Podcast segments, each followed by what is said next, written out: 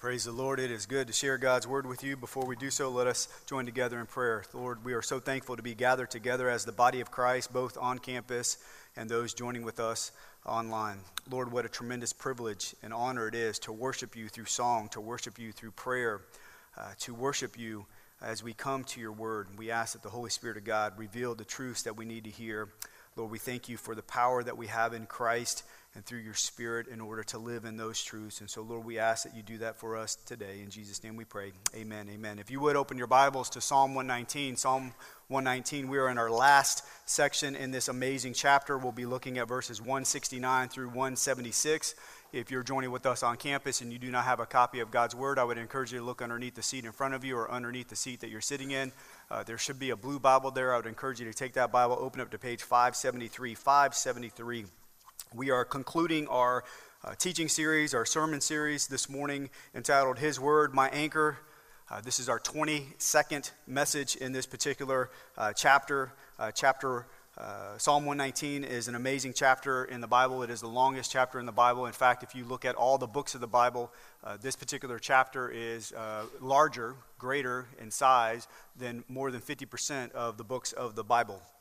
Uh, what we find in this particular uh, chapter is just the central focus on the Lord and His Word. Uh, in fact, uh, 98 to 99 percent of all the verses in this particular chapter uh, somehow, in some way, shape, or form, allude to God's Word. It's called law, word, rules, testimonies, commandments, statutes, judgments, promises, and precepts. And from the very, very beginning, what we have found is that the psalmist uh, has a tremendous desire, devotion, and dedication uh, to the Lord and to the word of the Lord this morning as we look at this last stanza, the Tav stanza.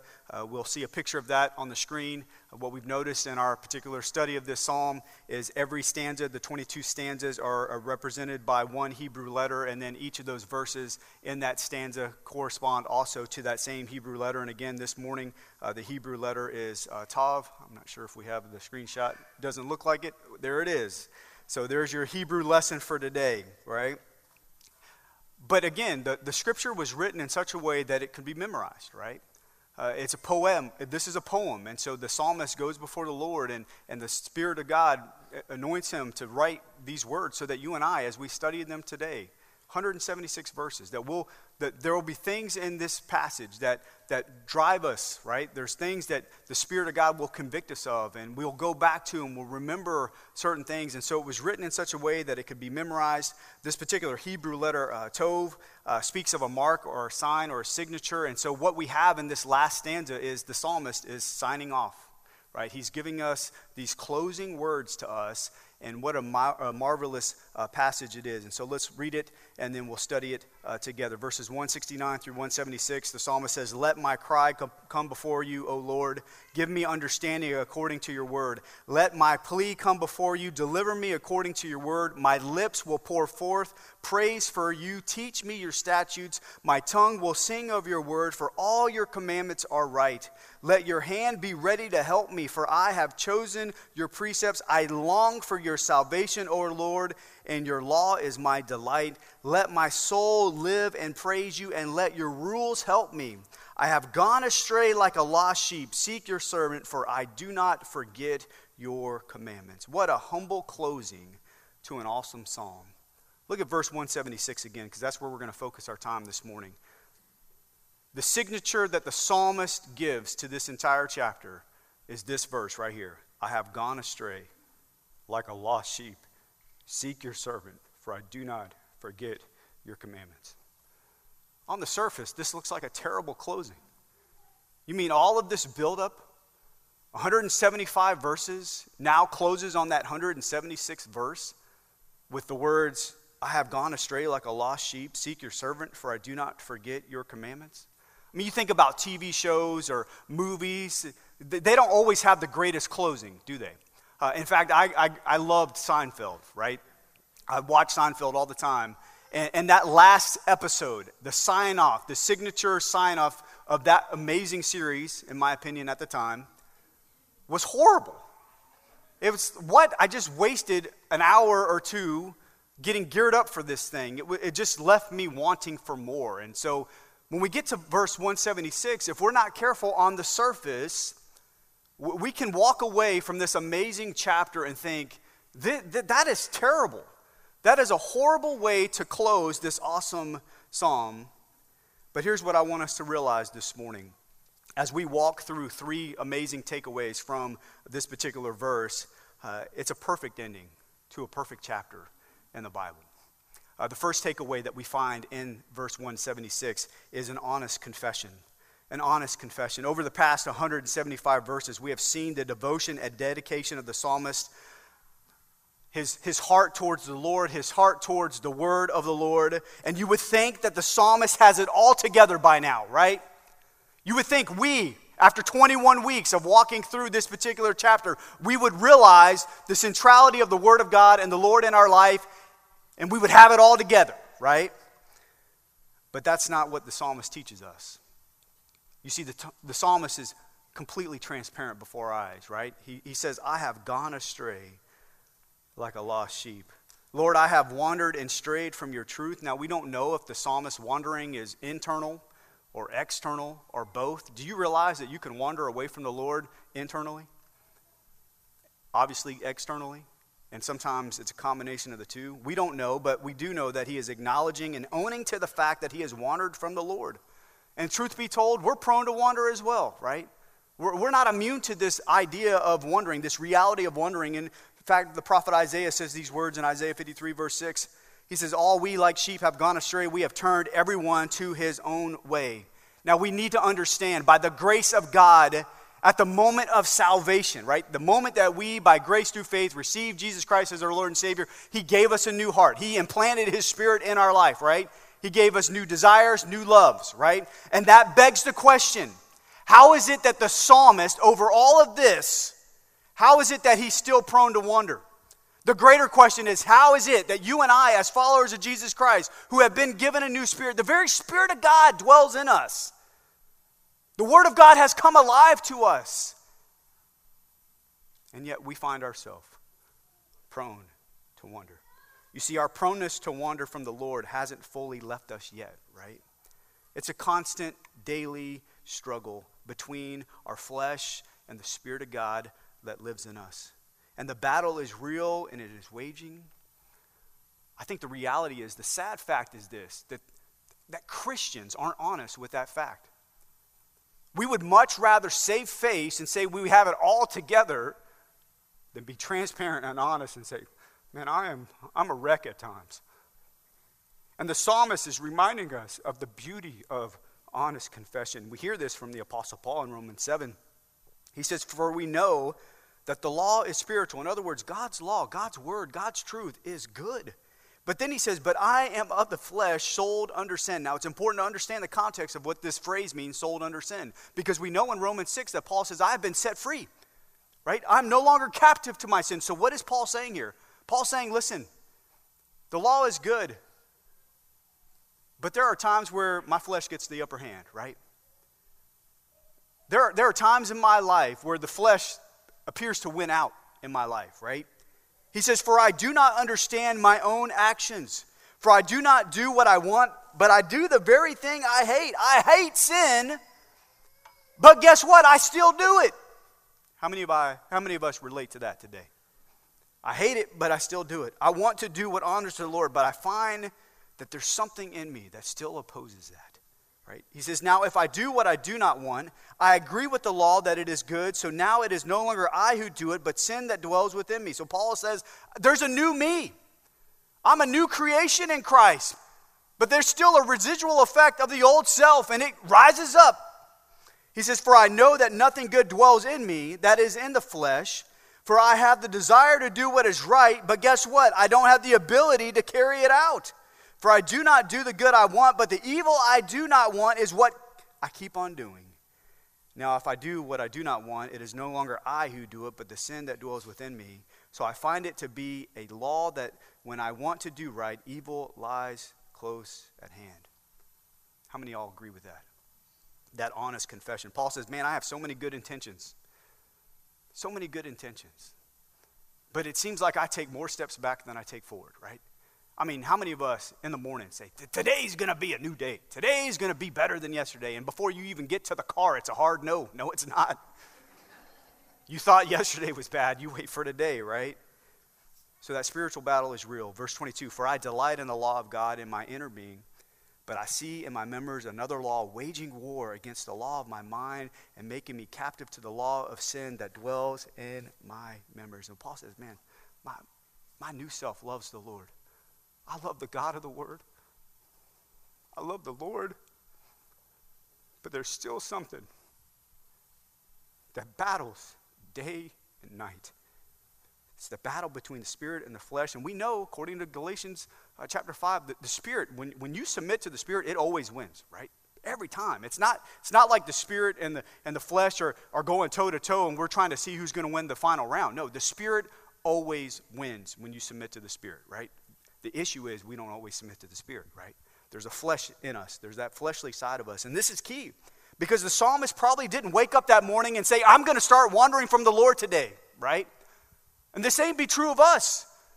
We don't wake up one morning and say, I'm starting today. No, it's a slow drift after a slow drift and after a slow drift. And all of a sudden you wake up, you look at your life, and you say, How did I get so far off track? And the psalmist is saying, Man, deep down, even with great intentions, I am prone to wander. The psalmist gets that.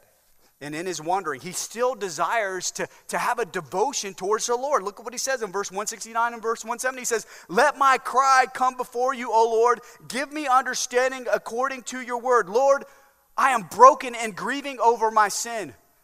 Cause me to understand your ways and your truth. Draw me back to yourself. Let my plea come before you. Deliver me according to your word. Lord, I need your di- divine uh, in, uh, in, intervention in my life. Listen, this is a psalmist who wants to follow the Lord. He wants to desire the things of the Lord. Lord, I need you to rescue me from me. That's what we need, right? Lord, rescue me from me. Lord, do what I can't do in myself. And David recognized this. Uh, David recognized that uh, shortly after he confesses his sin, I mean, uh, adultery, deceit, manipulation, murder, he gets to this place in Psalm 51, verse 10 and 11. He says, Create in me a clean heart, O God, and renew a right spirit within me. In other words, God, I need your divine power in my life. The word uh, create there is the word bara. It's the word of divine power. It's talking about uh, how God takes uh, nothing and makes it something glorious. It's the words that we see in Genesis 1 where God creates everything out of nothing. He says, I need you to do that in my life, right? He talks about this idea of renewal, to renovate these things in my life. The, pa- the pieces of my life have been shattered all around because of my sin. I have caused great harm in my own life. I've caused great harm in the lives of those around me. Lord, I need you to plead. Lord, I need you to put those pieces back together again, right? And then he says in verse 11, Cast me not away from your presence and take not your Holy Spirit from me. Now we have to understand that in no way does the Holy Spirit leave us once we are followers of Christ, right? Uh, David didn't have a complete understanding of the Holy Spirit. We have it now in the New Testament, right? Once you've been dwelt with the Holy Spirit, he will never, ever leave you. In fact, Ephesians 1 says you are sealed forever by the Holy Spirit of God. What he's saying is here, Lord, I, want to I wanna experience that redeeming power in my life again. I want to experience uh, the power of God's Spirit working in me and uh, through me. And so both the psalmist and David are coming to the Lord in honest confession, expressing a heart of repentance. Now, why is this important? Why is this heart of repentance so important? Well, David talks about this in Psalm 51, verse 17. He says, The sacrifices of God are a broken spirit, a broken and contrite heart. O God, you will not despise. In other words, David says, I, I could have given a thousand sacrifices, right? But what does God desire the most? He desires the heart right? He desires your heart. And when we look at the psalmist's honest confession before the Lord, he, guess what? He's actually grateful that his sin has been exposed. How do we know? Verses 171 and 172, he says, My lips will pour forth praise, for you teach me your statutes. My tongue will sing of your word, for all your commandments are right. Now, think about this for just a minute. How is it that his lips can gush praise, right? Overflow with praise. How is it that his, his tongue can sing praises to the Lord? The very fact that God exposed his sin, right? Think about it. The word of God exposes our sin. Praise be to God for that. And that's where the psalmist is here. He's, he's, experienced a time of wandering, and the Lord, through his word, exposes the psalmist's sin. Have you ever been there before? You're reading God's word and you're thinking, oh man, I'm wandering from the Lord. Now, I'm not saying it's not easy to be conflicted or convicted of that sin. In fact, it's quite painful. But there is a praise that wells up in the heart of every follower of Christ when the Lord, by his grace, exposes our sin. When David's sin was finally exposed, David, uh, for about a year, hid his sin, right? And God, in his grace, raises up Nathan uh, to go before David to uh, be the instrument of that intervention, if you will. And David's response to that is found in Psalm 32. He says, Blessed is the one whose transgression is forgiven. So, all these words of blessed, like how joyful, how happy is the one uh, whose sin or whose transgression is forgiven, uh, whose sin is covered. So, God's grace covers our shame. Uh, blessed is the man against whom the Lord counts no iniquity and whose spirit there is no deceit. In other words, God's grace is sufficient to wipe the slate clean, right? That's what he's saying. Now, now why is he blessed? Why is he joyful? Because that's not where he's always been, right? What does the scripture say in verse 4? He says, For day and night your hand was heavy upon me. My strength was dried up as by the heat of the summer, Selah. So he's pausing on all these things. He's thinking about these things, and he says, There was a season in my life when I, when I chose not to confess my sin to the Lord, when I chose to go into hiding, when I chose to say, All right, as long as the outward behavior is fine, then nobody's going to know the inward struggle, right? I'm not going to lay everything before the table. And during that time, the scripture says what? That he was he was frail, he was weak, his bones are wasting away. But then when honest confession happened, verse 5, it says, I acknowledge my sin to you, and I did not cover my iniquity. I said, I will confess my transgressions to the Lord, and you forgave the iniquity of my sin. Selah. So again, there's this season in David's life where he's he's holding it in. His pride is getting in the way. If people knew if people knew, right? Sometimes the greatest thing that can happen in your life is people know, right? That sin gets exposed. And there was a season in his life where he didn't have that joy. But once that sin was exposed and he repented to the Lord through that conviction, the scripture says that he, he acknowledged the Lord and he was blessed. The Lord released him from the heavy burden of his sin. And the same is true for us. When we're honest before the Lord in honest confession, he will release that burden of sin from our life. I wonder how many of us this morning are carrying that burden. And we need, just like the psalmist, to have an honest confession. You know, you think about the Bible for just a minute. The Bible records the lust of David, the denials of Peter, the bigotry of Jonah, the shame of Noah, the temper of Moses, the doubt of Thomas, the deceit of Rahab, and the bitterness of Naomi. Why? To shift our focus off ourselves and put it rightly on the Lord, right? The Lord is gracious and He is merciful. And in honest confession, that's where the Lord desires us to be because that's where our true freedom is found. Where do you need to have honest confession in your life uh, this morning towards the Lord? The second takeaway that we find uh, is not just honest confession, but a humble plea, a humble plea. Second part of verse 176, simple words seek your servant. Man, think about the grace that's in that verse, that phrase there. You see, the psalmist isn't content and is wondering. Why? Because the Lord won't allow him to be, right? I mean, that is a blessing from the Lord. That even in our wandering, we will not be content. Why? Because God's grace won't allow us to be content. The psalmist is in with great humble plea Lord, I know I am wandering, but I can't find my way back, right? Lord, I know that I'm wandering from you, but I'm unable to return on my own strength. Lord, I have wandered off your path, and I don't even trust myself to return, right? He says, Lord, seek me. Lord, come after me. The humility of the psalmist continues in verse 173 and 174. It says, Let your hand be ready to help me, for I have chosen your precepts. I long for your salvation, O Lord, and your law is my delight. The word hand expresses the psalmist's desire for the strong and mighty hand of the Lord to reach out and to grab him and to pull him back. This idea of help uh, communicates a surrounding. Lord, I need you to surround me with your strength. I am caught in the thicket and web of my own sin. I am totally helpless, Lord. I plead that you will surround me with your powerful hand and you rescue me, right? That's his humble plea before the Lord. Lord, be the good shepherd that I know that you are according to your word. The Bible reminds us time and time again that the people of God need a good shepherd. They need the good shepherd of the Lord. You go back to a time of Ezekiel where uh, the people of God are in uh, Babylonian exile, Babylonian captivity, and, and unfortunately, uh, they had no leadership, right? They, they longed for a king, and unfortunately, prior to that, they, they were looking to other leaders, right? Other shepherds that were not leading them in the ways of the Lord, and it cost them dearly. But in the midst of all of that, God, in His grace, reminds His people that He is the Good Shepherd.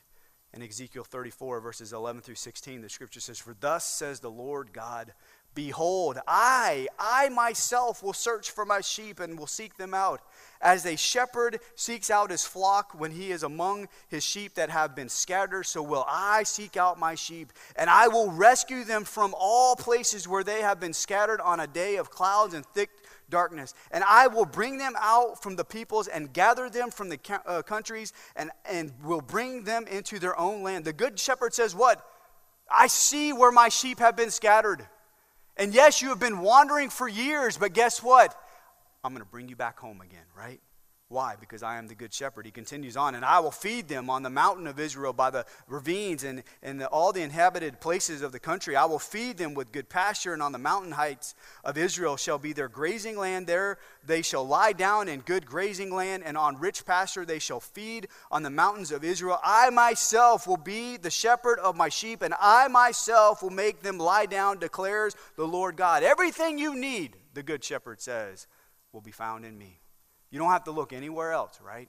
It goes on to say, I will seek the lost, and I will bring back the strayed, and I will bind up the injured, and I will strengthen the weak. To the ones who are lost and hurting and weak and wandering, I will care for you. I will put you on my shoulders, and I will bring you back home. Why?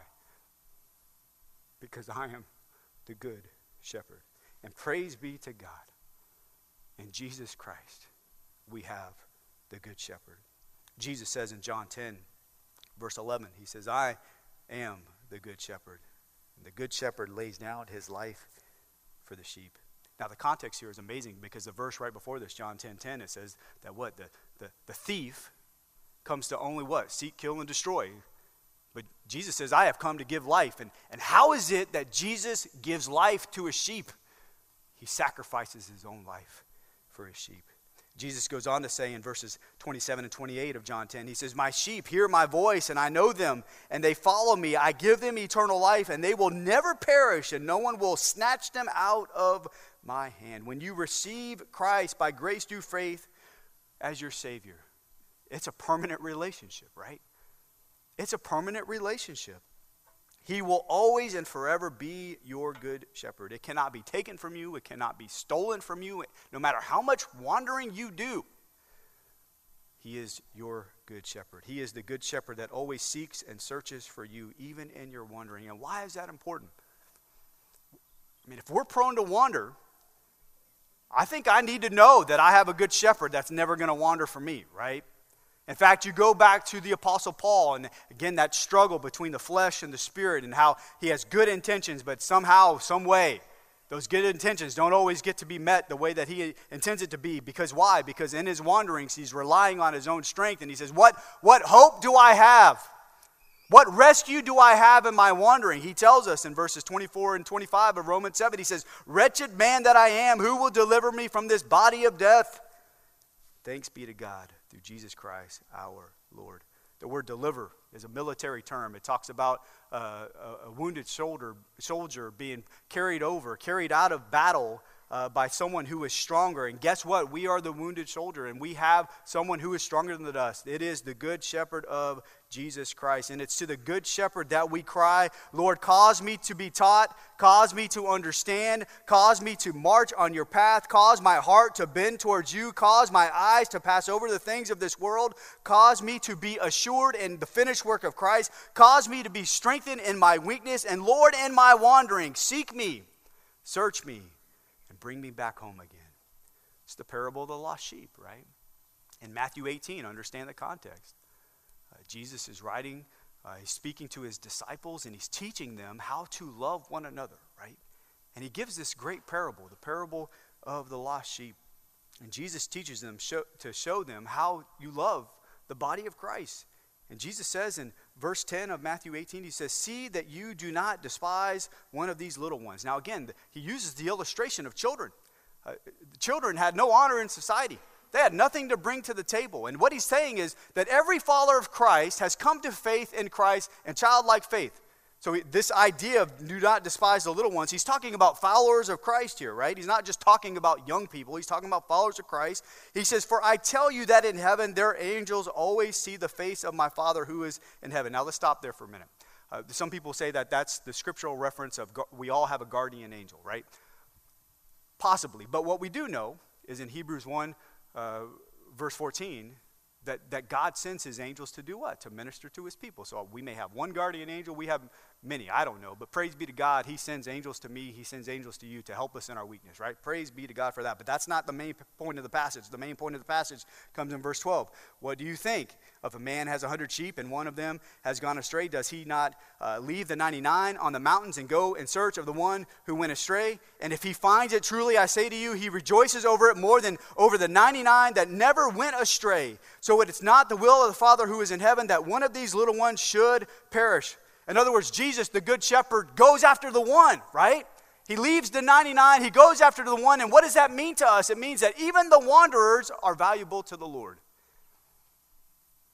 Man, that we would have our gospel shaped mind and heart to those brothers and sisters in Christ who have wandered away from the Lord. Jesus says, I have left the 99 to go get the one. Are you that one this morning? Through honest confession and a humble plea, know that Jesus Christ is your good shepherd. Last takeaway my anchor of hope. My anchor of hope. With all that's going on, where's the psalmist's anchor of hope? He says in the last part of verse 176 For I do not forget your commandments. Yes, I have wandered from the Lord but I do not forget your commandments. Why? Because my only hope for the life that you desire for me and the fellowship that you desire for me with you only comes from you. The psalmist says in verse 175 Let my soul live and praise you. Let your rules help me. What an amazing plea. What an amazing request. Let, let your rules help me. The psalmist knows, again, that true life, true meaning and purpose in life comes from where? The truth of God's word, the rules that are founded in God's word. Now, if you think about it, that, that's not what's communicated in our world, right? The world communicates that you do you, right? God's word is out of date. God's word is no longer relevant. That's ancient. This is post Christianity, right? This is, this, is, this is us determining by our feelings and our experience what is best for us, right? And you think about the advertisements that we see all the time. This a little bit of fun, but hopefully a point, right? Outback Steakhouse. And I can do this in this service a lot easier because next service they'll probably get hungry, so I got to go a little quicker. So the slogan in Outback was adopted in September of 2013. And what is the, the slogan there? No rules, just right. I mean, I mean, think about it, what we hear. No rules, just right. Now, the chief marketing officer said this This is who we are, and it's the foundation of our culture. We'll break the rules to do what it takes to make sure we deliver a dining experience that's just right each and every time. We treat customers as though they are dining in their own home, leaving no request unfilled. I guess they're not breaking enough rules, right? No, I'm just kidding. But that's the mentality. We'll break any rule. All right, what about this one? Burger King. Yes, this was from the 1970s. Have it your way, right? And it was a slogan that was meant to go against their competition, namely McDonald's. Uh, back then, the only choice you had was pickle or no pickle, right? And so Burger King comes on the scene and says, We got to give them more options, more choices. Well, you know how that works out. Unfortunately, in 2012, Burger King drive throughs were the slowest, the slowest, right? Yes, yes. So in 2014, they changed the slogan from Have It Your Way to Be Your Way hoping it would positively impact the speed of their service, but it didn't work. So in October of 2022, they changed their slogan to You Rule. And the president of Burger King said that the slogan change was an effort to promote self love, individuality, and royalty among their customers. Do you see what's happening with the advertisements of the world? from a steak to a burger and everything in between. Have it your way. You rule. No rules, just right. That's not what God's word teaches us, right? And so we have to be careful. The marketing schemes of the devil work, right? The whole point is that the word, the world and our desires of the flesh want us to move away from the rules and truth of the word of God, thinking that that's where true life truly is. But God's word shows us and it shows the psalmist and it reminds the psalmist and it reminds us that true life can only occur when it's in fellowship with God and in line with his word, right? That's important. Remember where we started in Psalm 119. Blessed are those whose way is blameless, who walk in the law of the Lord. Blessed are those who keep his testimonies, who seek him with their whole heart, who also do no wrong, but walk in his ways. Now, that phrase, uh, the word bless, uh, blameless and do no wrong, the phrase do no wrong, is not talking about sinless perfection, right? We know that Jesus is the only one who's perfect, right? But it's talking about a walk of integrity, right? A humble walk before the Lord that I, I truly desire to live my life in line with the, the word of the Lord and in fellowship with my God. The psalmist says in Psalm 119, verse 105, Your word is a lamp to my feet and a light to my path. We have been given by God's amazing grace, gracious guidance and the word of the Lord. To not only to reveal where we are in the present, to show us the next step that's ahead, but also to give greater clarity to what's in the future. The light of God and His Word gives us the greatest clarity in all of life, right? David writes in Psalm 19, verses 7 through 10 The law of the Lord is perfect, reviving the soul. The testimony of the Lord is sure, making wise the simple. The precepts of the Lord are right, rejoicing the heart. The commandment of, of the Lord is pure, enlightening the eyes. The fear of the Lord is clean, enduring forever. The rules of the Lord are true and righteous altogether. More to be desired are they than gold, even much fine gold, sweeter also than honey and drippings of the honeycomb. What is the scripture teaching us there? God's word is all sufficient, it's able to renew your soul today. God's word is more trustworthy than any human experience or any human wisdom. God's word gives us purpose and direction and there we will find our joy. The purity of God's word shines in our darkness and leads us back home. God's word endures the test of time and is right for all times and in all places. Consider the wonders of the word of the Lord today. God seeks us in his word. He tests us in His Word. He encourages us in His Word. He teaches us in His Word. He strengthens us in His Word. He rebukes us in His Word. He corrects us in His Word. He restores us in His Word. He helps us in His Word, and He heals us in His Word. And childlike faith, every day, let us say, Lord, renew to me and remind me of the wonders of your holy Word. And why is it important to have the Word of God, your anchor and hope and life? Because it's through the gospel that we are reminded time and time again that though we wander, the Lord will complete what he started, right? In the book of Jude, verses 24 and 25, the scripture says, Now to him who is able to keep you from stumbling and present you blameless before the presence of his glory with great joy, to the only God, our Savior, through Jesus Christ our Lord, be glory, majesty, dominion, and authority before all time, and now and forever. Amen. Amen. Do not be ashamed to admit your need before the Lord. Think about Psalm 119 again. In Psalm 119, it starts with the people of God seeking the Lord, and it ends with the Lord seeking his people. What an amazing reminder that God seeks his people. What's your honest confession today? Just between you and the Lord. Where's, where's the drift? Where's the wandering? Is it internal? Is it external? Is it both? Again, you may say, I, I didn't wake up today in my wandering. And, and maybe the Lord has exposed to you that it's been a slow drift. And where you find yourself today is in a place of bitterness and shame and guilt and hurt and destruction. Maybe there's apathy to the things of God. Maybe there's a coldness of heart. Uh, maybe there is true external sin that has been committed. Have an honest confession before the Lord. Maybe the Lord in His grace has raised up a Nathan in your life and brought your sin before you. Will you confess that to the Lord? Will you have a humble plea before the Lord and say, Lord, I need you to seek me. I need you to search for me. I need you to rescue me. Bring me back home again. I want to experience the joy of your salvation. I want to experience the Spirit's work in my life again. I want myself to know and the people to know that the Spirit of God makes a difference in my life. Maybe for you, it's a renewed commitment to say that my true anchor in life, my true hope in life is going to be the word of the Lord. Whatever your decision is.